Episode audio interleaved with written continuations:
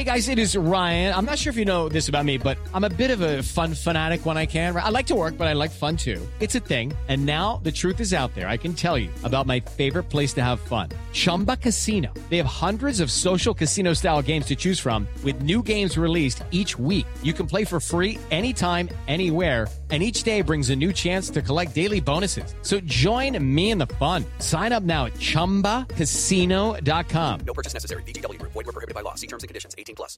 Hello, it is Ryan, and I was on a flight the other day playing one of my favorite social spin slot games on chumbacasino.com. I looked over the person sitting next to me, and you know what they were doing? They were also playing Chumba Casino. Coincidence? I think not. Everybody's loving having fun with it. Chumba Casino is home to hundreds of casino style games that you can play for free anytime, anywhere even at 30,000 feet. So sign up now at ChumbaCasino.com to claim your free welcome bonus. That's ChumbaCasino.com and live the Chumba life. No purchase necessary. Group. Void were prohibited by law. See terms and conditions. 18 plus. Hello, it is Ryan, and we could all use an extra bright spot in our day, couldn't we? Just to make up for things like sitting in traffic, doing the dishes, counting your steps, you know, all the mundane stuff. That is why I'm such a big fan of Chumba Casino. Chumba Casino has all your favorite social casino style games that you can play for free anytime, anywhere with daily bonuses. That should brighten your day a little. Actually, a lot. So sign up now at chumbacasino.com. That's chumbacasino.com. No purchase necessary. Group. Void were prohibited by law. See terms and conditions. 18 plus. It is Ryan here, and I have a question for you. What do you do when you win? Like, are you a fist pumper? A woohooer, a hand clapper, a high fiver. I kind of like the high five, but if you want to hone in on those winning moves, check out Chumba Casino. At ChumbaCasino.com, choose from hundreds of social casino style games for your chance to redeem serious cash prizes. There are new game releases weekly, plus free daily bonuses. So don't wait. Start having the most fun ever at ChumbaCasino.com. No purchase necessary. Group. Void were prohibited by law. See terms and conditions. 18 plus.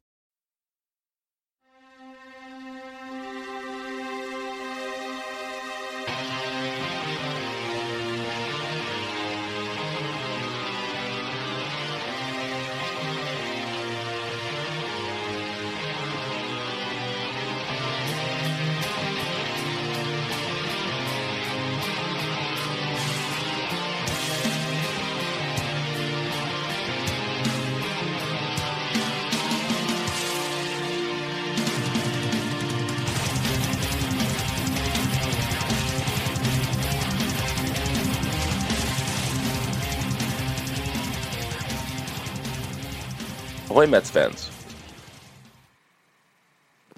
Ahoy Mets fans. Welcome to episode 297 of Amazing Avenue Audio, the official podcast of your SB Nation New York Mets site, Amazing Avenue. My name is Brian Salvatore. Thank you for joining us today. So this episode was recorded at the end of last week, but due to a number of unforeseen circumstances, it's just coming up now, so uh, we apologize for that. However, the only real bit of news since this episode went live is the Zack Wheeler shutdown, and we will get into that in great detail next time. So first up, Chris McShane and Allison McCaig are going to talk about the David Wright news, and uh, yeah, well, pretty much just the David Wright news, since that is obviously the biggest thing going on in the Mets world right now. Greetings, Mets fans. We're here on Amazing Avenue Audio, uh, throwing you a curveball. Last week, neither Allison nor I co-hosted. I think I, if, if I'm correct, uh, I, I wasn't on the episode at all. But Brian's got the week off. Allison McCaig is here uh, with, with me, Chris McShane, um, and we're here to try to walk you through, uh, you know, what's going on with the Mets and the David Wright update. So. Allison, you had a chance to actually watch the press conference, uh, you know, which happened earlier today as we record. How did that go? I didn't get to see it, so I, I I'm, you know, almost afraid to hear. Oh man, Chris, it was so rough. Like, I mean, he cried almost the whole time. like he and mostly when he talked about his wife and his daughters, he cried a lot and that was just it was it, it was gut-wrenching. I just like I I was at work like and my desk i don't have an office that's like separate from everybody else and it's not even like i have like a walled off cubicle it's like a completely open space and i was just crying in front of all my coworkers Damn. it was yeah. awful like and I was just like, it's just a Mets thing. I'm just in my feelings. It's fine. Like, just go do your life and let me be.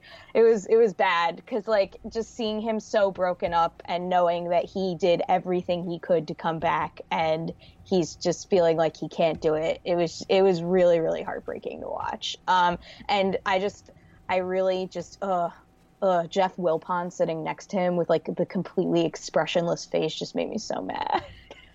Yeah. Oh Too. yeah. And and you know that that feeling being in that spot of you know I'm I'm you know emotional at work for something that nobody here can really relate to. That's Right. uh, you know that that that's something I don't know. It's something that few things can do uh, other than the Mets. Yeah, yeah.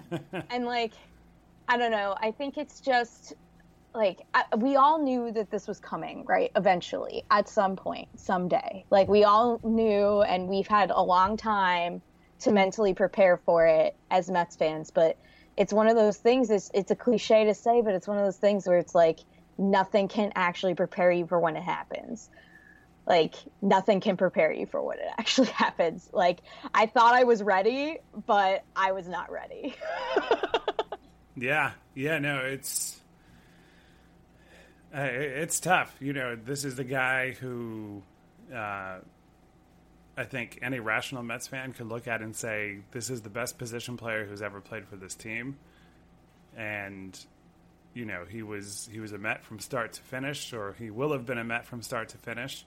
yep Uh, we've still got a tiny bit of future left on on that career. Uh, you know, and just in case anybody has been under a rock and only listening to our podcast and not, uh, you know, tuned into any other Mets news, if this is where you get your breaking Mets news, the the summary was that basically David Wright will be activated for the final homestand of this season, uh, aiming to play on September 29th, the Saturday game, the penultimate game of the season, and there's a chance he may play, you know, in some other part of that homestand, but it'll depend on how he, you know, how he feels and you know the circumstances surrounding his uh, his body and the team and probably the weather. You know, it just a little bit of everything. So we're going into it expecting one David Wright game send off and you know maybe some other stuff. I think if I got that correct.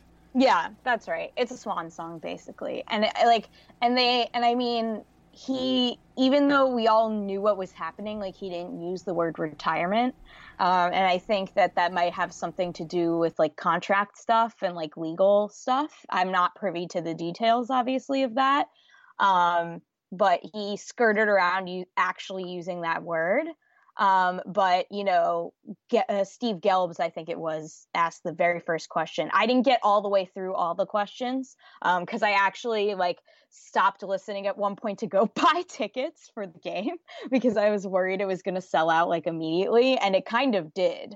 Like I was on um, SeatGeek and I kept trying to buy tickets, and like it kept being like, "Those are sold out. Those are sold out." Every I, I tried like ten different times, and I was on the phone with my mom at the same time, and my mom was like, "I'm on StubHub," and I was like, "I'm on Seat SeatGeek," and we like it took us a long time to actually get tickets. We finally did. We actually got them through the Mets because it got to the point where the prices were rising so quickly in real time that face value was a good deal by the time we were actually able to get through and buy them. Yeah, So- that makes sense. Yeah. So, but I missed. So I didn't see all the. I didn't hear all the questions, but I did hear the beginning of the question and answer bit. And Steve Gelb, I think, I think was the very first one, and he basically said, like, he didn't. He didn't use the word- word retirement either, but he said, I mean, just to be clear, David, this is it, right? And David basically said, Yeah, I don't see. He basically said the circumstances of how I'm. I don't see myself continuing from this season so that was kind of like at that at that moment it kind of sunk into everybody this is actually like a swan song and he's not coming back next year Yeah, yeah. No, that's uh, yeah, as as I'm looking at it, um, after not really having a chance, the, the ticket situa- situation might be uh, less ideal than I expected. But yeah like we'll I- see. on the broadcast i was listening to the radio um, during game two of today's doubleheader. I was listening to the radio while I was walking the dog, and um, Wayne Randazzo said, because he's in for Josh Lewin, he said um, that the tickets were sold out. At least on like Mets.com, I assume. Obviously, you can still get them on StubHub for probably like exorbitant prices, but um, Yeah, it looks like the uh, at the moment the only thing on Mets.com is Metropolitan Platinum for four hundred forty-five dollars each. So super. you can probably do better than that on StubHub. Yeah, I was hearing that standing room only was like a hundred dollars at this point. I was like, what the heck? Yeah, it's crazy. Well, yeah, I, I'm not. Uh, so we had been sort of discussing on the podcast over and over.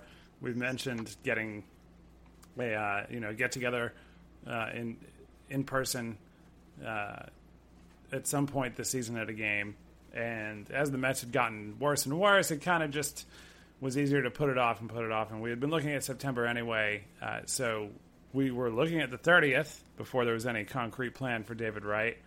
And uh, you know, I don't know. Now, I, I think it's just kind of going to be if you're at the 29th, if you're at the 30th, we'll make it a point to have a meetup, uh, you know, standing room uh, for either all or some of the game, uh, you know, on, on the field level. So, Yeah, I mean, Uh, I'll be there on the 29th for sure. And I'm debating about the 30th still. I may end up staying in New York and then, well, in New Jersey rather, and then also going to the game on the 30th, but I haven't decided about that yet. But I'm definitely going to be there on the 29th. So, Nice. Yeah. Yeah. So that stay tuned on that. We, you know, we kind of slacked and then we were about ready to be like, okay, let's just do the final game of the season. And, you know, then this, this stuff came up, uh, and, and sort of took over. yeah. And if the Amazing Avenue Slack is any indication, then like 90% of our staff is going to be there. Yeah. Yeah. So I was like, is anyone going to be able to recap this game? We're all going to be there.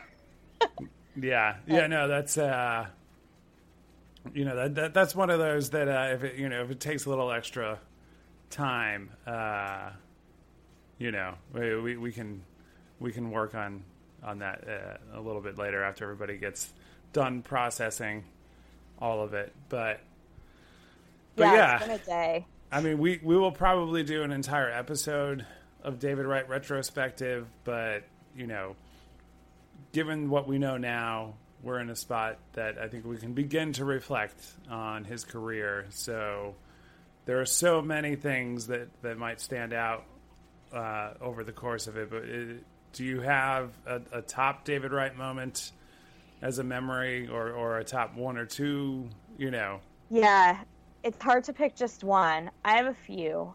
Um, so I mean, I know it's like he's had such a long career and there are so many, but I like even like now that I've like put some distance between since he hasn't played in a while and I've put some distance between myself and when he last played, like the the 2015 comeback and that whole thing is up there now, I think, as like one of the top David Wright moments. The for me, I think the like slide across home plate fist pump against the Nationals is still just like one of the top Mets moments for me, period, let alone a David Wright moment, just because of everything that meant for him. And in addition to the Mets, I think that that was, and just the whole timeline of that starting there and then also during the playoffs, um, the home run he hit during the playoffs, the home run he hit in his first game back, and then the, the Nationals fist pump, the the way he uh in the in game one the like single he drove in a couple runs of, in the playoffs and then the home run he hit just everything of 2015 is like a top moment for me for sure that comeback that he had Yeah, Uh-huh. and I mean the fact that that ends in, you know, the uh, the the World Series home run. You know, yeah that that's up there for me. Getting to getting to be there and see David Wright hit a home run in the World Series. Obviously, I would prefer that it would have been a World Series victory uh, in the end for the Mets, but yeah you know, that was awesome. yeah that was just so great um i think another i think another one that's high up there on the list is a walk off against mariano rivera that's pretty high for me. yeah, yeah. No, there, hey, there's nothing wrong with that. that's Yeah, that's definitely one of my top moments. Uh, was that, and I just remember like, because that was still a time when I was living at home, and I just remember like flipping out in my living room with my parents and us just like running around and like yelling and just like any memories that I have of the Mets of like still being at home with my family and like all of us celebrating as a family are special to me and that was one of them. Um, so there was that. Um, definitely um, the 06 playoffs are still high up there for me too. Um, and and the role that David Wright played, he was so good that year, so good that year. Um, and I know that we had like so many giants on that team when it comes to like Beltran, Delgado, like all the big boppers that we had on that team that I feel like David Wright's performance kind of gets a little overshadowed sometimes. Um, but he was so good that year and so instrumental in that um, in that playoff run that they had. Um, so that's also up there. Um, just I think that like it, it's painful for me to know that he never won a ring. That's really hard. But I think the more time that passes and the more that I've like will be able to process this, I think the more I'm going to appreciate the two playoff runs he did have and how great they were. Um, so yeah, that's up there too. Yeah, yeah, no, no, absolutely. Uh, yeah, there's, you know, just just the overall, like it, the overall performance of his career. You know, even even as he was starting to have issues that cost him a lot of playing time. Um, you know, this was a guy who, when he played, he performed well. He always hit well, and you know, it's just uh, you take it all together, and it, it, it's it's a career you can appreciate. And you know, for me, uh, it's funny. I, I I asked the question. I don't even know if I have a clear answer of my own for it, but Yeah, I think you know it, him him celebrating, um, and, and at the time, uh, you know, at the time Jose Reyes was just as exciting as he was. You know, that was that that duo celebrating the division championship at, at Shea Stadium uh, stands out. You know the yeah, the barehanded catch in I think they were in San Diego back then. You know, it, you know that that stands out. Certainly, the World Series home run. Uh, you know, there there was at least one All Star game where he had a big hit. You know, just yeah. thing, all those kind of things, and The home run derby at Citi Field. Yeah, Yeah, yeah. No, it's crazy how long ago that feels, and you know, it- Yeah. it, wasn't it wasn't that long ago. it Um, wasn't, but it feels like forever ago. Yeah, it's nice. the Sometime- Matt Harvey David Wright duo, you know, at at Citi Field for the All Star game. It feels like a different era almost. It was only five years ago. Yeah, yeah. No, that it's it's nice when you have moments like that because you know all too often you go, oh, that that happened. This thing that I'm thinking of happened last year or two years ago, and you look and it's like, no, that was seven years ago.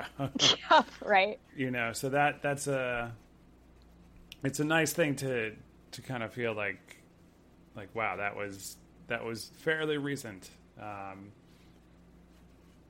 in the history of baseball so yeah but yeah it's it's tough you know this is a this is a guy who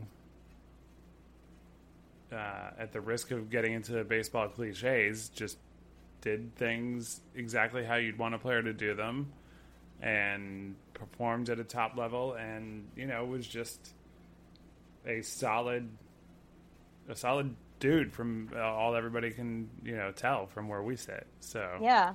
I mean, all of his teammates have, all of his teammates have ever played with him have nothing but great things to say about David Wright. He, one of the dudes in the league never heard a single bad thing about. And this is like, and unfortunately or fortunately, depending on how you look at it, but this is an era now of us, you know, finding out more than we ever would before about guys and their past and things that they didn't think would come up.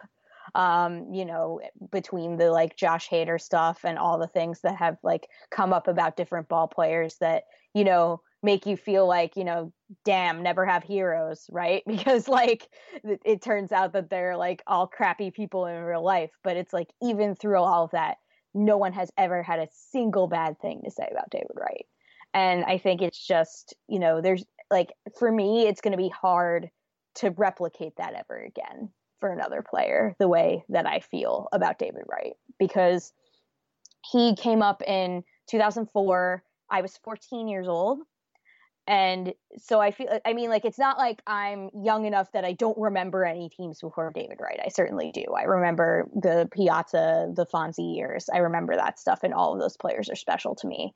But, you know, when you're like a middle school kid, like, that's kind of when the formative years of your fandom start, I feel like. And so David Wright was a constant presence during the formative years of my Mets fandom from age 14 until now. I'm almost 28 and so i feel like you know my entire um like older like my entire ch- teenage years and young adulthood david wright has been a constant presence um and that's something that i don't think can be replicated even if there's another i'm sure there will be other players maybe not other players that spend their entire careers for the Mets because that's becoming rarer and rarer now but i'm sure there'll be other players that are as special to the franchise in the future, but nothing will be like David Wright for me. He's like how Tom Seaver was for my dad. Um, and it's special. Yeah, yeah, no, absolutely. I mean, I, I hope that we get some career Mets out of the current crop of players who are good. Um, you know, and I guess, I guess that's a, a decent segue into uh, you know the situation at hand with the team yeah, the bigger picture, it's hard to really put the team ahead of David Wright right now. Uh, somebody who who always yeah. did that himself. Uh, but it, you know, it's it, that Wright is just so incredibly the focus at the moment, and uh, you know the for for a little bit it distracts us from the reality that, that is the Mets, but. You know, if we're talking about who could be the next career Met and everything, uh, what the Wilpons do with their choice for uh, a replacement for Sandy Alderson is going to be a big part of that. You know, whether or not somebody like Jacob DeGrom or Noah Syndergaard or, or even Zack Wheeler, if you you know completely want to buy in to what he's done, if if somebody like that can, uh, you know, spended their entire career with the Mets, none of them are going to be David Wright, and that's you know that that's not even an insult. That's just really hard to do. Yeah, yeah. But uh, but you know, before the Wright stuff came out, we saw that ownership, uh, essentially Fred and Jeff Wilpon, have differing opinions on how to approach the D, the GM search and you know what to prioritize in it. Uh, yeah. Is there any hope for us? Uh, I don't know. Um, I mean, ultimately it's going to be Fred, not Jeff. It seems that Jeff is actually the one that wants the more analytically minded GM, and Fred is the one that wants the more like uh, baseball lifer type. Um, this is going to sound like way more negative than I mean it to sound, and I'm sorry. And I don't, I really don't want to sound like I'm being like completely pessimistic about this, but I have reached the point where I I feel a certain amount of indifference about who they pick to be the GM because ownership is going to be the same. And I've kind of accepted the fact that not much is going to change about the Mets unless ownership changes because it's just going to be the Wilpons micromanaging the team either way.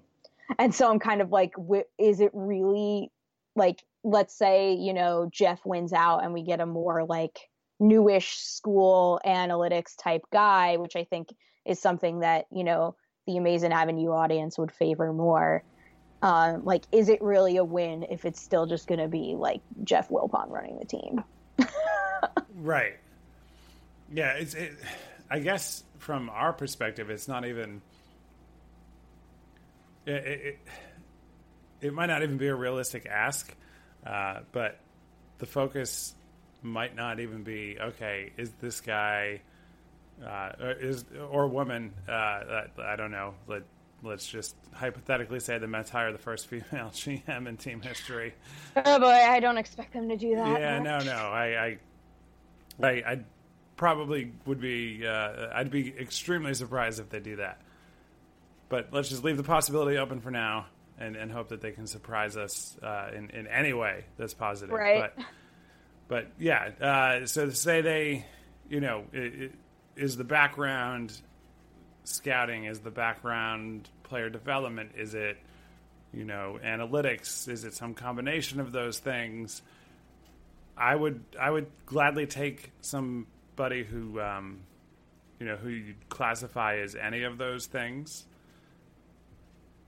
Uh, as long as that person actually gets to be ind- independent and have a budget and run a team, you know, it, it- the Mets should not be stuck on a 140 million, 150 million ceiling uh, for their payroll on an annual basis. But if they are, then you know, I'd like to just say, hey, you, you're you're the new GM, and you have this budget, and we're going to step out of the way. I know, as I'm saying this, I know this isn't happening, but Right. if somehow a candidate for the job seemed so perfect that he he or she made the you know the Wilpons happy, then use that leverage to say, okay, I want a budget and I want you to let me make decisions, and you can like them or dislike them, but you have to give me some time. Um, Yeah. I don't see that happening, but that I, like if, if a person could convince them of that, I wouldn't care what their back. I, I want them to have a baseball background. I, want, I want to know Yeah, what they're right. doing, but I wouldn't care what they thought of analytics if they could just establish that and then move forward. Because uh, you know the whole the whole process. It, it, there's more than just the GM. You know, that's the person making a final call, but in an ideal environment, there's information coming in from, you know, both uh, angles, and you know, then that person can make a decision. So, I don't know. Uh, Yeah, I it- mean, I agree with you. Anyone that can rein them in is probably the preferable option, no matter who they are. Um, right. but I just, it's realistically, I just don't see that happening. Um, and it's just, I think that like, I mean, like, you know, there are, there have been good things and bad things about Sandy Alderson's tenure as GM. But I think one thing that's abundantly clear is that once he was, you know, removed from the picture, I feel like a lot of the dysfunction in the organization was laid bare for everyone to see. And it, you know, until he left, you didn't appreciate much he was at least, even though he wasn't given as much independence as I think most of us would have liked. You know, at least we could tell that he was, you know, keeping things under control such that it didn't seem like such a shit show all the time. But now it just seems like a shit show all the time. And part of that is that they don't have a real GM. But, you know, I'm like, we need a person who can handle that dysfunction and at least, you know, keep a lid on it. Because I think Alderson at least accomplished that. Yeah. Oh, we're definitely seeing the difference between, you know, what he did and what, Yeah. you know, what what effect it had. Uh, you know, and and as you look at it, uh, you know, it's the the perspective of of Fred Wilpon. Okay, you know, feeling that Alderson was too far in the analytics direction is.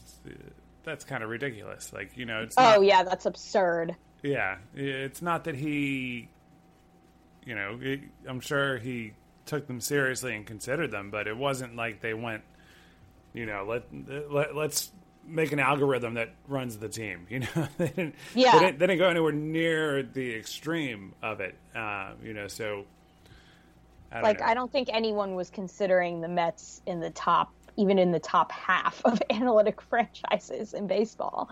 Like the fact that they were saying it's too analytical is just it's a joke. Quite frankly, it's a joke. But um, yeah, I mean it's it's a strange it's a strange time. It's definitely a time of transition for the franchise because we've got Sandy Alderson um, stepping down. We've got David Wright retiring. Um, I feel like a torch, a proverbial torch, is being passed to the next, you know, era of Mets baseball. It's kind of weird to think about. Like, it's hard to, you know, when you're when you're in it with like we, we can easily we will easily be able to look back on this later and think about it. But it's kind of hard to think about it right now. But if you if you really think about it we are entering a new era. Um, because there isn't a clear not only do we not know who the gm is but there isn't a clear like team leader successor to david wright. Obviously the mets don't have to name a new captain like most teams don't have captains. And the mets went long periods without having a captain. Um, but there's no clear person to sort of take the torch from David Wright. Is it Brandon Nimmo? Is it Michael Conforto? Is it, you know, is it one of the pitchers who are all, you know, reaching the point where they might not be Mets in a couple years? Like, who is it? Right. And and Rosario maybe is, you know, at least had the the potential to join that group. Uh, right. You know. But yeah, those those guys who are young enough. You know, it's weird, uh, and I, I've always been, you know, slightly more interested in pitchers, but as great as a pitcher can be, they're just not out there every day. You know, it's just, yeah. there's just something about like that perception that hey, you know, Degrom and Syndergaard and Wheeler could be instrumental to turning this team around if things start to really go their way uh, next year, you know? But there's just something about the guy who's out there every day, uh, you know, playing 160 or 161 or two games every year and playing really well. Uh, you know, that that's. It, it just lends itself to a position player being that kind of face of the franchise. You know, it, team yeah. leader, captain in the case of Wright. But yeah, right now, the only guys who are young enough to, you know, build up a track record that might somehow get them into that, you know, that discussion, I think are those three: Nimmo, Conforto, and, and Rosario. Um, yep. You know, I, I, hope Jeff McNeil is the best second baseman in baseball, but he's That'd already cool. 26 or 27. You know, like that's that's yeah. not that's not going to develop into that. Um, and then nobody else who's who's young and uh, here and we uh, segues are just writing themselves on this episode. yeah, right. Pete Alonso's not up yet. Uh, you know, Pete so. Alonso's not up yet. And as it stands, like of those guys, interestingly, and obviously this isn't a prerequisite for being a team leader or anything, but of those guys that we discussed, Michael Conforto is the only one of them that ever shared the field with David Wright. Huh. Yeah, that's crazy. Right? Yeah. Like Nimmo never played at the same time as David Wright did. Neither did Rosario. Yeah. And of course, Phil did not. So it's just Conforto who's Conforto is the only position player, like the only young, like quote unquote core guy on the team who's not a pitcher who has played with David Wright, which is depressing to think about. Yeah.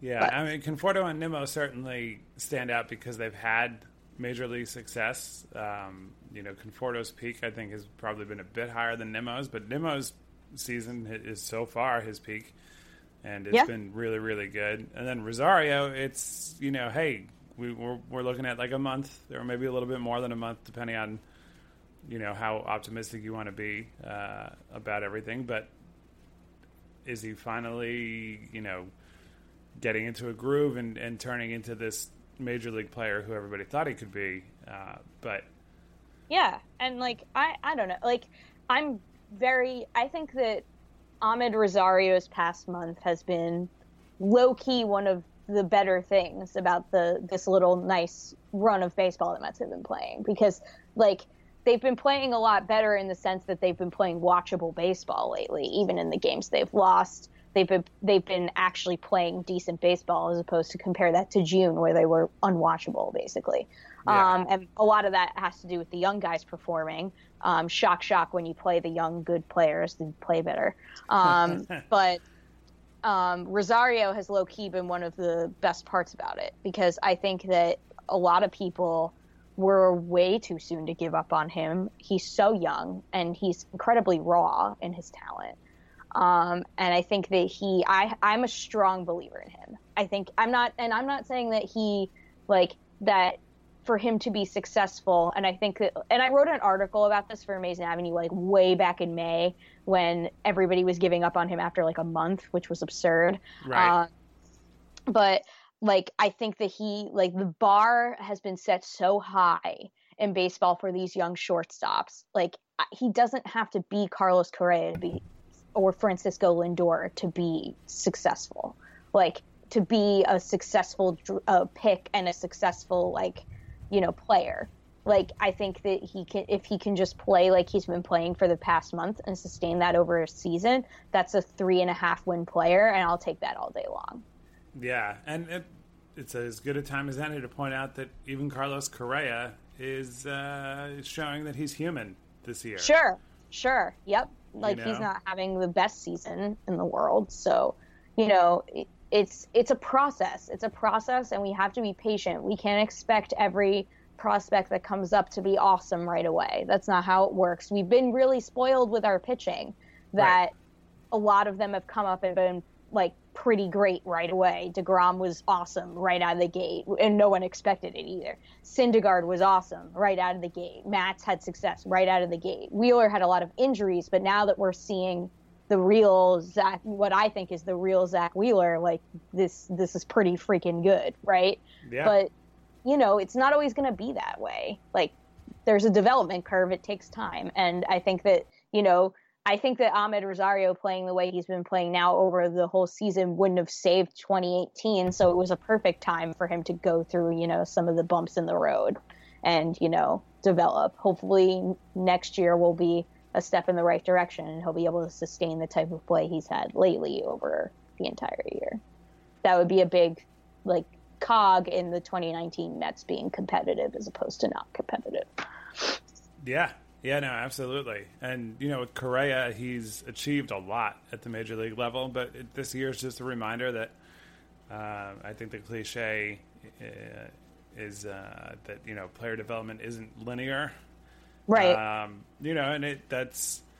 I have no doubt that Carlos Correa is going to return to being an amazing hitter and overall player uh, in in in this league. If not over the last couple weeks of this season and postseason, then you know next year. And to be clear, he hasn't been terrible. He just hasn't been as good as his usual self. But it's just a Yeah. nice reminder that you know sometimes it takes time. Sometimes even Mike Trout came up and struggled.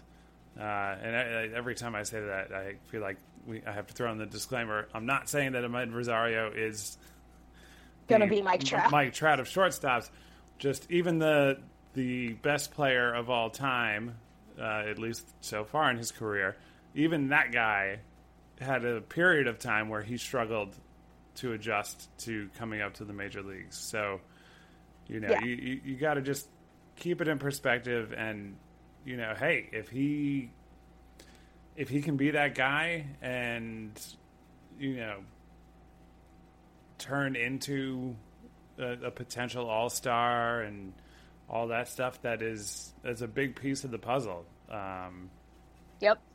so yeah, but yeah, so I guess uh, somebody who's we, we we hinted at it, but uh, one guy who's not a piece of the puzzle yet, uh, Pete Alonso, Peter Alonso, uh, whichever he prefers. Uh, he's not up, Yeah. and yeah, the Mets, based on a quote that he gave, he, you know, it sure sounds like they told him, well, it's a business decision. Uh, yeah which you don't that, that like I I- like that was one of those moments where I just like when I read that I just was like "Ah, Mets you don't just say that Yeah. they just out and said it Yep. like, all right, well, here we are. They like flat out admitted that like he's ready to play in the major leagues and they chose not to promote him anyway. Yeah. So yeah, it's uh you know, there's a lot of justifications and you might read things on other websites about the Mets that totally rationalize it, but uh Yeah. we're we're disappointed that that's the case. Uh, we're not surprised, and you know, it, it sounds like Alonso's taking it all in stride. And you Yeah, know, he's been very professional through the whole thing. He's admitted that he's disappointed because who wouldn't be, but he's been very like, you know, I'm disappointed, but the Mets made their decision and I'm ready to give everything I have to show them that I can play at this level. Yeah, and I, I liked that. You know, when it, when they first said he's not going to be called up, uh, I, I think the quotes he gave at that time were maybe a little more confrontational, and Yeah. You had some reaction from some Mets fans of like, "Oh, who are you? You're not even in the major leagues yet. You got to earn it." Like, blah blah Yeah. blah blah. Like, screw that. I love the idea of of a, a prospect who has, um, you know, some hype, some stature, saying things that are somewhat critical of the way this whole system works. Because if if Yeah. you know, if the players' union isn't going to do it because these guys aren't in the major leagues yet, then you know, good for Alonso and, and anybody like that who's in that spot who says, you know, uh, who calls it out a little bit. It, Yeah. it's it's good to see. It's good to hear, I guess I should say. But um, Yeah, I like it too. And I mean, there seem to be like from the from the side of folks who aren't quite as outraged about this as we are, there seem to be two chief counter arguments to bringing up Alonso, and one of them, and I I can refute both of them. I feel um, one of them is you know um, the 40 man roster spot. That seems to be like a thing that keeps coming up. Like there's going to be a 40 man roster crunch. And that was like the same. And the, the thing that like makes me laugh about that is that was like the same argument that people made about like David Wright coming back too. Now, like now Oh, it's not yeah. an argument anymore because he's only playing for one game basically. Um, maybe a pinch hit appearance here or there, whatever extra he gets to play. But like when when there was talk of him being activated, like right after his rehab assignment ended, people were like losing their proverbial shit over like a 40 man roster spot. And I was like, you seriously are quibbling about a 40 man roster spot when like the team is as bad as it is? I don't like, there's so much dead weight on our 40 man roster. Like that blows my mind that that is a consideration that you think is going to be an issue. Like I can come up with like 10 spots off the top of my head. Like going at, and I now I'm not talking about like immediately now. I'm talking about like going into next season. I can come up with and that's a conservative estimate. That's like keeping some people around that we probably don't need to. Like I can come up with like double digit roster spots that will be available for next year. Just counting like all the folks that we need to keep on there and like even a couple of retreats that we probably don't need to keep on there. But like just the people that are going to be free agents and the people that we're not going to tender contracts and like the total dead weight there are like at least 10 or 12 spots that we can and I'm not going to go through the entire 40 man roster. I'm not going to bore everyone with those details. I'll, maybe I'll write a piece about it. But yeah, um, but yeah, there's there's like there's so many people that are going to be free agents that we're not that are not going to be Mets like abundantly clear. Like I like you know like AJ Ramos is going to be gone and like Jose Reyes is going to be gone. Please be gone. And like um like other guys like that. Like there's so many rosters. Travis d'Arnaud is probably not going to get tendered a contract. Like there's so many spots and like Jack Reinheimer's on the 40 man roster, Drew Gagnon's on the 40 man roster, Jamie Callahan's on the 40 man roster. Like, do we really need all these dudes on the 40 man roster instead of Pete Alonso and David Wright? I really don't think we do. right. Yeah, no, absolutely. It's nonsense. It's nonsense. yeah, And the other argument seems to be, you know, service time is the other thing that comes up a lot in these discussions. And that's clearly like a big motivation for the Mets to not bring him up. Um, and that's kind of, I think, obviously the chief thing that Alonso and others that have taken issue with this are pushing back against, rightfully so. Um, and my counter argument to that is just because other teams are manipulating service time doesn't mean it's the right thing to do, and it doesn't mean the Mets should be doing it. Um, like I know that Vlad Guerrero Jr., who's like a better prospect than Pete Alonso and is like going to be the next like Mike Trout, is like not here either, and like but the Blue Jays are also wrong. Is my is my counter argument. Right. Yeah. Yeah. No, for sure. And and I think that all, you know, that sums it up.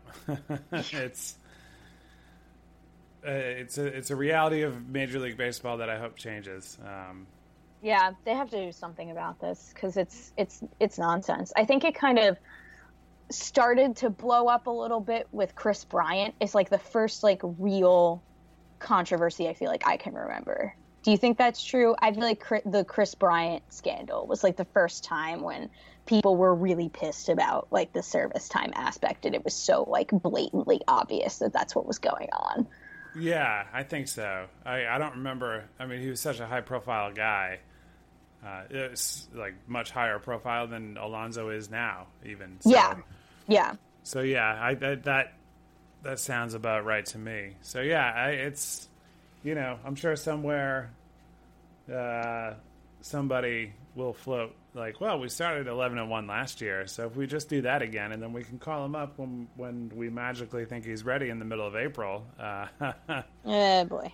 you know, uh, I I won't be surprised if we hear some variation of that. Oh yeah, me neither. It's coming. But we'll see. But- We'll see. I don't know. Maybe. Uh, and the last thing that we wanted to touch on, I think, even just briefly, uh, but maybe the, you know, the person who replaces him will be able to, you know, get everybody a little bit more on the same page and a little bit, a little bit less um, prone to leaking things. Uh, but Jay Horowitz is transitioning Yeah. to a new role. Um, you know, he he has spent a very long time in the in the one that he's in still today. Uh, but you know, it's it's noteworthy uh, at the very least because it's just somebody who's been a mainstay in a you know significant position with the Mets over over the decades. Um, you know, Yeah. so just another one of the just another uh, new era thing passing the torch thing um, i mean brian and i had a pretty um, extensive discussion on the pod a few weeks ago um, the one where we talked about players weekend um, so go back and give that a listen if you want to talk a little bit uh, if you want to hear us talk a little bit about jay horowitz because we got a really good um, email from a listener so that was kind of a prescient email that that listener sent. Maybe they knew something was brewing. Who knows? Um, but they asked about Jay Horowitz and how much you know he really is to blame or not blame for how bad the Mets have been at PR over the years, and is he really you know he might be kind of like washed up and done as far as his job is concerned. And you know it turns out that the Mets felt that he should be reassigned and he seemed to it was it seemingly was a mutual decision otherwise it wouldn't have happened like it went out amicably and like everything having a new it's all fine. Um, but brian and i talked a little bit about you know just how like the mets have been poor at pr and branding. And you know not all of that is jay horowitz's fault but he's certainly a symptom i think of a larger problem. Um, and i'm at least glad that the mets are like you know, on the surface moving on from that, even if it's not going to solve the dysfunction that's inherent in the organization with this current ownership group, at least, you know, they're, you know, trying a little bit to get some new blood in there as far as that's concerned. Yeah, yeah, no, it's uh, the, it, it'd be very interesting to hear everything. You know, we probably never will, but it would be interesting Yeah. to, hear everything that he had to say about what percentage was, you know, what percentage belonged to whom. Uh, Yeah. Jay Horowitz's tell all book. You're going to wait for that. Yeah, yeah, no, because it's you know, I'm sure there were times that uh, you know that you just couldn't you couldn't get something killed. It was just like oh, nope, yeah. that person said that. It's too good. I'm using it. You know, like I'm yeah, sure. yeah. I, I'm sure there was uh, plenty of that in his tenure, but at the same time, you know, it it, it was a it was a very long run, and uh, you know, hey, it, we we wish him the best in the new role, alumni relations. Uh, you know, something that you don't always hear with baseball, but if if we're trying to look for you know some positive stuff about the Mets right now, you know maybe maybe that actually uh, is something that could increase the focus on the history of the team uh, Yeah. and, the former players. Um, you know, if that's the sole focus, and he he is, I think, famous for having these great relationships with players and reporters. Uh, you know, maybe we'll see a little bit more acknowledgement of Mets history, uh, a little bit more incorporation of, of those former players, and uh, you know, yeah, that that would be a that would be a good thing. But I guess we'll find out. Yeah, that would definitely be a positive development. I mean, you know, I think I think that the Mets a weakness of theirs has been like embracing their own history. Um, you know, we need like the fans needed to like borderline revolt before they like put Mets touches in Citi Field. It's kind of like seems like an obvious thing. So like hopefully having a like an alumni relations sort of guy um, to you know take care of those things will make that better and you know what you know like what better timing to have like your first you know strong relationship in David Wright. I mean like he like it's kind of a perfect storm. Like David Wright announced his retirement and now Jay Horowitz is transitioning into this role and they already have what seems to be a really good relationship. So hopefully this leads to David Wright being, you know, involved with the team and being like an active ex Met as opposed to just someone that kind of fades into the background. Um, and hopefully that means that they retire his number freaking immediately. Yes. Yep. I'd be fine with doing it this season, but if not, uh, you know, as soon as next year is totally fine. Yeah, like literally, he plays on Saturday, retire the damn number either that day or retire it like the next day. Do the retirement ceremony then. It's like the most obvious thing to do. And I, I like that's one of those like me waiting for the other shoe to drop things. Like I'm so nervous they're gonna mess that up. And like that would be that would make me furious if they mess this up because it's so obvious that they should retire his number. And if they don't, like at, at the latest, like sometime next season, it's kind of like Mets like I am so mad at you. Like it, they better do it. They better do it soon. I couldn't agree more. Retire number five. Do it now. yeah, yeah, it doesn't need to be as long a campaign as the uh, Piazza one. So Yeah, seriously. Like he was. He's the best position player to ever play for your team, and he played his whole career with your team. It doesn't matter that he might not make the Hall of Fame. He probably won't make the Hall of Fame, even though he was on a Hall of Fame track before injuries took him down. But that does not matter. He's a Mets. He's an all-time Mets Hall of Fame guy. So that should be all that matters. And I mean, I think that regardless of whether they how how long it takes them to act, like no one's wearing number five for the Mets ever again, even if it's not officially retired. But right, they should retire it. yeah, yeah. And, hey, on that note,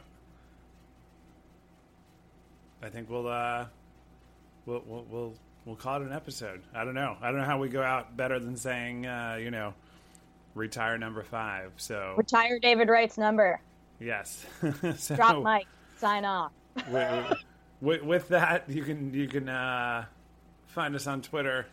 Allison is at petite phd. I'm at Chris McShane. Uh, Brian, even though he's off, I'll still throw his Twitter out there because you should be following if you listen to this many episodes. Uh, if not, get on it. It's at Brian needs a nap. Uh, you, whether or not you hear his voice in an episode, he's probably been involved in it in some capacity. So Yep. always worth uh, recommending that that you do the obvious and and follow Brian. So with that, we'll be back next week. Uh, maybe we'll just keep being surprises on uh, who's co-hosting each week. Uh, but yeah, thanks for listening, Mets fans. Bye, everyone.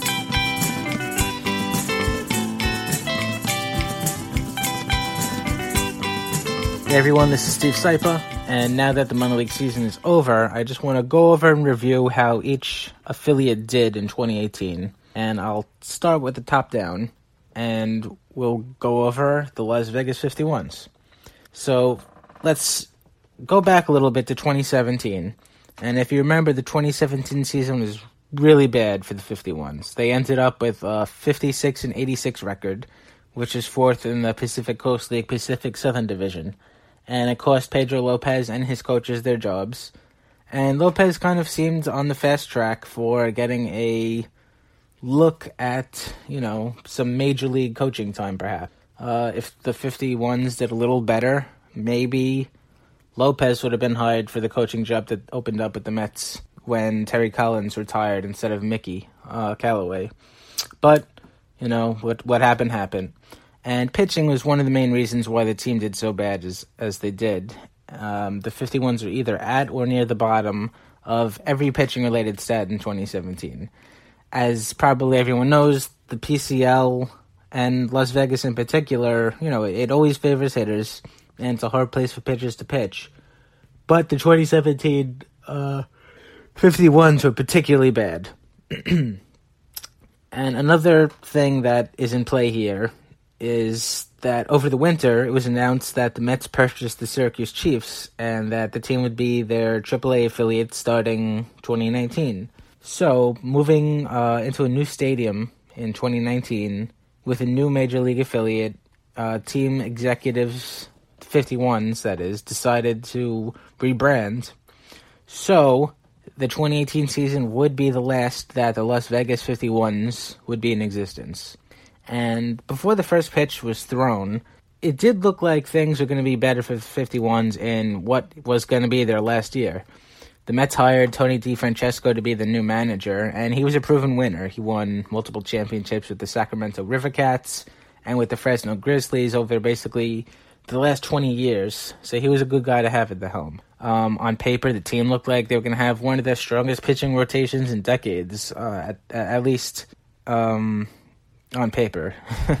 there was Zack Wheeler, Chris Flexen, Corey Oswalt, Mickey Janis, and PJ Conlon.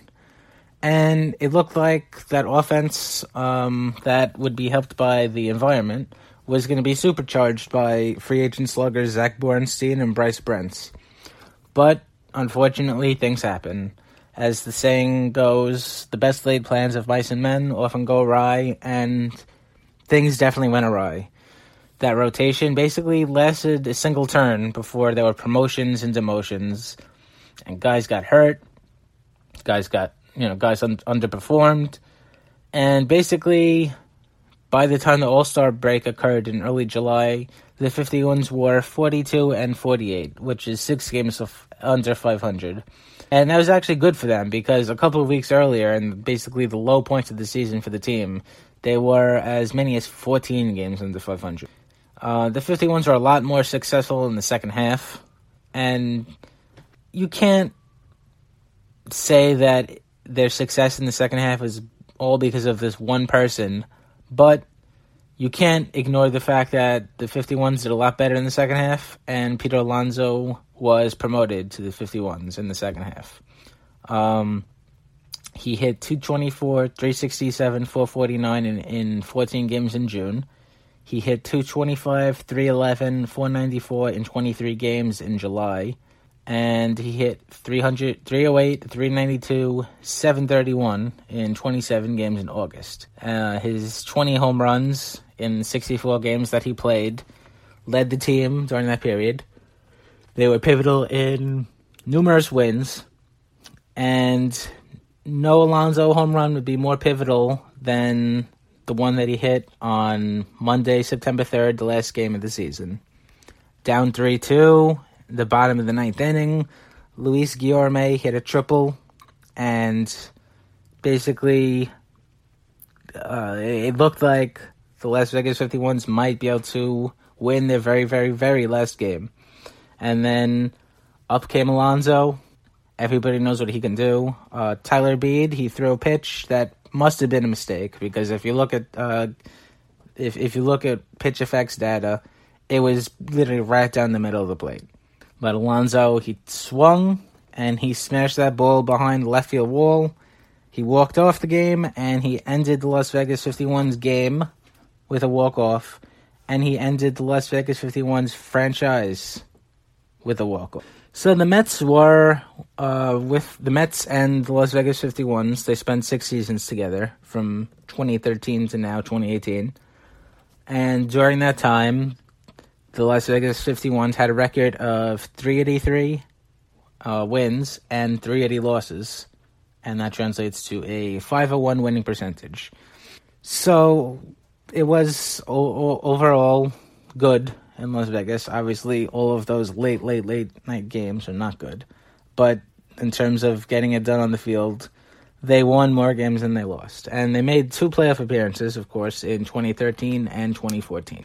Um, just looking at a month by month breakdown of how they did, uh, in April, the team was under 500. They won 10 games and then lost 15. In May, they won 12 and they lost 18. In June, they won 16 and they lost 11, the first time they were over 500. Then in July, they won 14 and they lost 12. In August, they had their best month. They won 17 games and lost 12. And then in September, they won two and they lost one.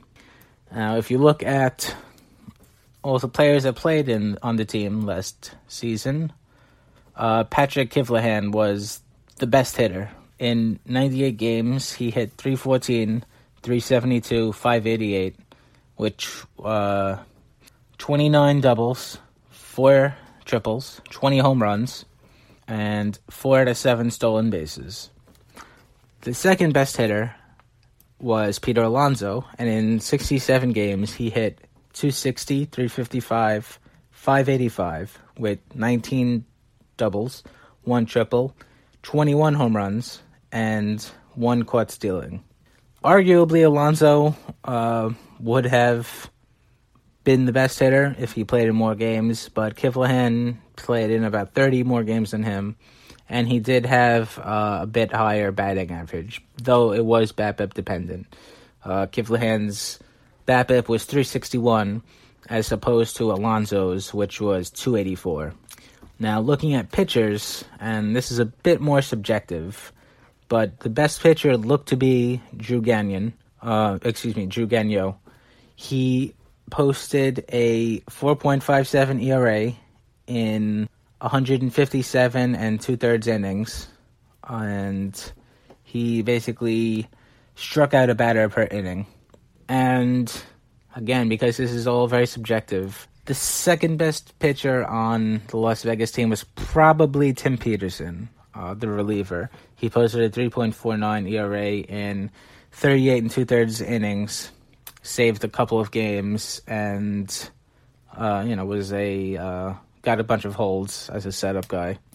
So all in all, um, yeah, the Las Vegas 51's relationship with Mets was annoying because of obviously the time difference, but I'm gonna miss them in a kind of strange way. Um, it was always good, I guess, to have that kind of barrier, that time barrier between you know when their game started and when everyone else's, because it gave me time to recap everything else, and then I'd be able to go look and, and see. Okay, finally, I could do uh, Las Vegas now, and obviously, I'm gonna miss Cosmo, who was their mascot, and he was a Jar Jar Binks ripoff.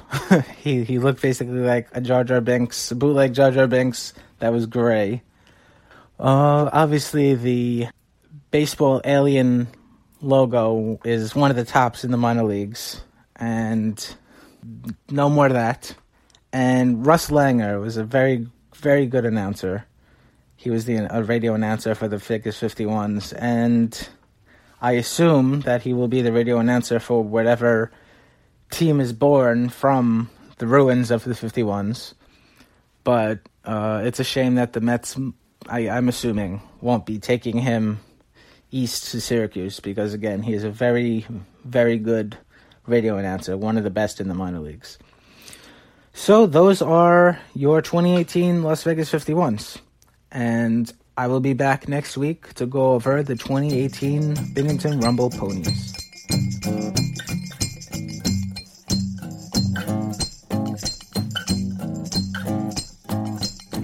Hello, Amazin' Avenue listeners. Allison McCague here with another installment of the Degrometer and the Pneumometer, where we follow two of our favorite Mets, Jacob DeGrom and Brandon Nimmo. Um, so we'll start this week with adding Mother Nature to the list of things that are conspiring against Jacob DeGrom this year. Um, he was originally supposed to start on Sunday, um, but the Mets, fearing rain delays as it was raining during the game, opted not to start him and go with Corey Oswalt instead. Of course, that game went completely uninterrupted. The Mets won, and then the game the following day was rained out so that forced Jacob DeGrom to start on Tuesday instead. Um, he went seven innings um, against the Marlins and gave up two runs. Um, those two runs came on an infield single, a bloop single, and then a two run double uh, on which Austin Jackson took a bad route to the baseball. Um, so, you know, one, and not to say the ball wasn't hit hard, it was. Um, so, you know, a couple of unfortunate unlucky things and then one you know hard hit ball and he was down to nothing. Um, and that was all it took for DeGrom to take yet another loss. Um, the Mets scored just one run before he left the game and then they went on to lose the game 5 to 2 or 5 to 3 I'm sorry Kevin Plawecki hit a two-run homer later in the game, but that was after DeGrom was out of the game. Um, it was his 26th consecutive start, giving up three or fewer runs, which snapped a 108-year-old record set by Leslie King Cole. Um, Cole won 20 games that season, just to give you some context. The most DeGrom can win at this point now is 11, which, if he were to win the Cy Young, would be the fewest um, of any Cy Young Award winner in an uninterrupted season. Um, of course, the very next night um, after DeGrom's start, the Mets scored double digit runs again last night, as I record this on Thursday morning. Um, it's getting to be almost like voodoo or like devil magic levels of weird um, at this point. It's kind of unbelievable. Um, but at this point, you can only hope for, you know, DeGrom breaking the win stat forever because the worse that it looks for him as far as the Mets giving him nothing, the more he will kill the win stat if he does win the Cy Young. Because imagine if he wins it with a losing record, how nuts that would be. Um, his ERA did rise a little bit after the start to 1.71, but that's still well ahead in the league lead. Um, Aaron Nola got smacked around a little bit by the Nationals in his most recent start, so his ERA is now up to 2.42. Um, where Scherzer stands at 2.31. Um, so DeGrom still has the ERA lead by 0.6 um, runs. Um, DeGrom also leads the league in FIP with a 2.06, and he leads the league in ERA plus as well with a 216. Uh, Scherzer is second in the NL with a 186, so that's also a pretty substantial lead in that category. Um, DeGrom has the edge over Scherzer as well in walks per nine innings and home runs per nine innings, um, but Max Scherzer has a lower WHIP and a higher K per nine, um, and he's pitched seven more innings than DeGrom, so that goes back to you know um, the fact that he had to wait a few days to start later than he had anticipated. Um, so the fact that Scherzer will probably end up with more innings pitched than DeGrom may hurt him, um, may cost him in the end. Um, but DeGrom has indicated that he's willing to pitch on short rest at the end of the season to go for the Cy Young and maybe get one more start in. So we'll see what happens there. Um, as far as WAR goes, um, the same pattern remains uh, where DeGrom has a huge edge in Fangraphs WAR but trails in baseball reference WAR. So DeGrom has 7.7 Fangraphs WAR, whereas Scherzer stands at 6.6 and Nola is at 5.3.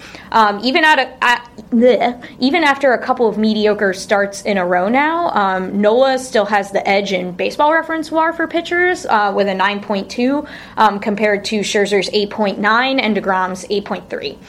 Um, it seems like it's really going to come down to the wire here for the Cy Young. Um, and DeGrom's really going to face a big test in his next start if things proceed as planned, which with all the rain, who the heck knows what's going to happen. Um, Mets are scheduled to uh, play another doubleheader today, Thursday, um, and then uh, open the series uh, against the Red Sox at Fenway Park this weekend. And DeGrom is currently slated, uh, provided no more weather events occur, currently slated to pitch on Sunday, matching up against Chris Sale. So that's a huge test in his um, Cy Young campaign to face off against the best team, probably the best team in baseball, um, super powerhouse offense in their home park with their ace on the mound, who's pitching, you know, who's going toe for toe uh, with DeGrom this year as far as how well he's pitched. Um, so, you know, that's going to be an exciting matchup to keep an eye on, um, and we'll see what happens. Um, as far as Brandon Nimmo goes, um, he's been on absolute fire since coming off the disabled list. Uh, but this past week, he's cooled off a little bit from the absolutely torrid pace he was on before.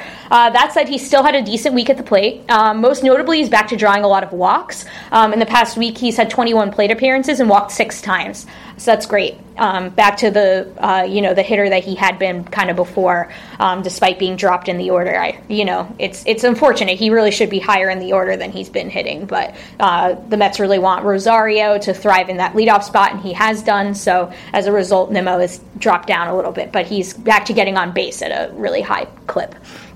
Um, during those 21 plate appearances, he also had three hits, two singles, and a double. He scored four runs and drove in one run. That's all good for uh, 118 WRC plus for the week. Um, on the season, Brandon Nimmo's had 464 plate appearances, over which over which he slashed uh, 269, 392, 497. Um, he's had 104 hits, uh, 16 home runs, 44 RBIs, and 72 runs scored, and eight stolen bases. Um, his 147 WRC plus on the season is only behind Paul Goldschmidt, Christian Yelich, and Matt Carpenter for the NL lead, um, and his 149 OPS plus is second only to Matt Carpenter for the NL lead. So he's up with the highest, you know, um, offensive producers in the National League, pretty much all of which on that list that are ahead of him are in consideration for the NL MVP at least.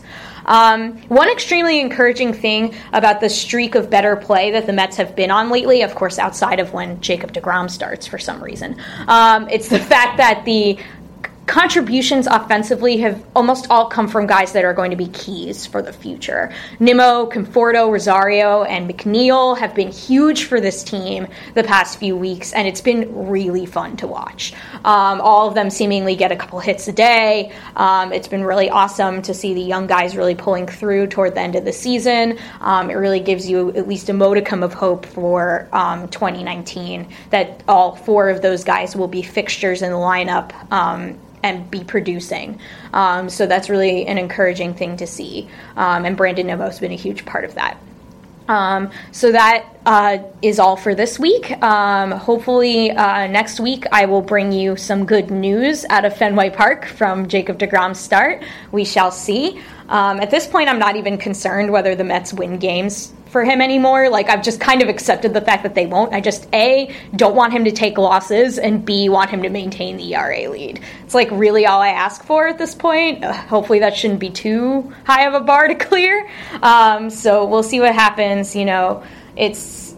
I think he's still in the lead for the Cy Young, as far as I'm concerned. Even even taking into account how much these voters value wins, I think there are enough voters that see what Degrom has done and it's kind of hard to ignore. I think there are enough of them out there that value what he's done over, you know, simply wins and, you know, the slight edge Scherzer might have in innings pitched. Um, I think that more and more people are starting to see how much the win statistic is nonsense because, you know, the Mets, even in the loss that DeGrom had, the Mets ultimately scored more runs than DeGrom gave up, and yet he still got a loss. Pitcher wins and losses make zero sense. overall. So I think you know it, the the tide is starting to change, and it would be really cool if not only Degrom's season went down in Mets history, but also went down in baseball history as the thing that broke pitcher wins. That's really after a miserable 2018 Mets season, you know, DeGrom breaking pitcher wins and David Wright playing baseball, the only two things I ask for. That's it. Those are my that's my wish list. It's two things. Um, anyway, I will be back in your feeds next week, um, and hopefully it'll be a good one.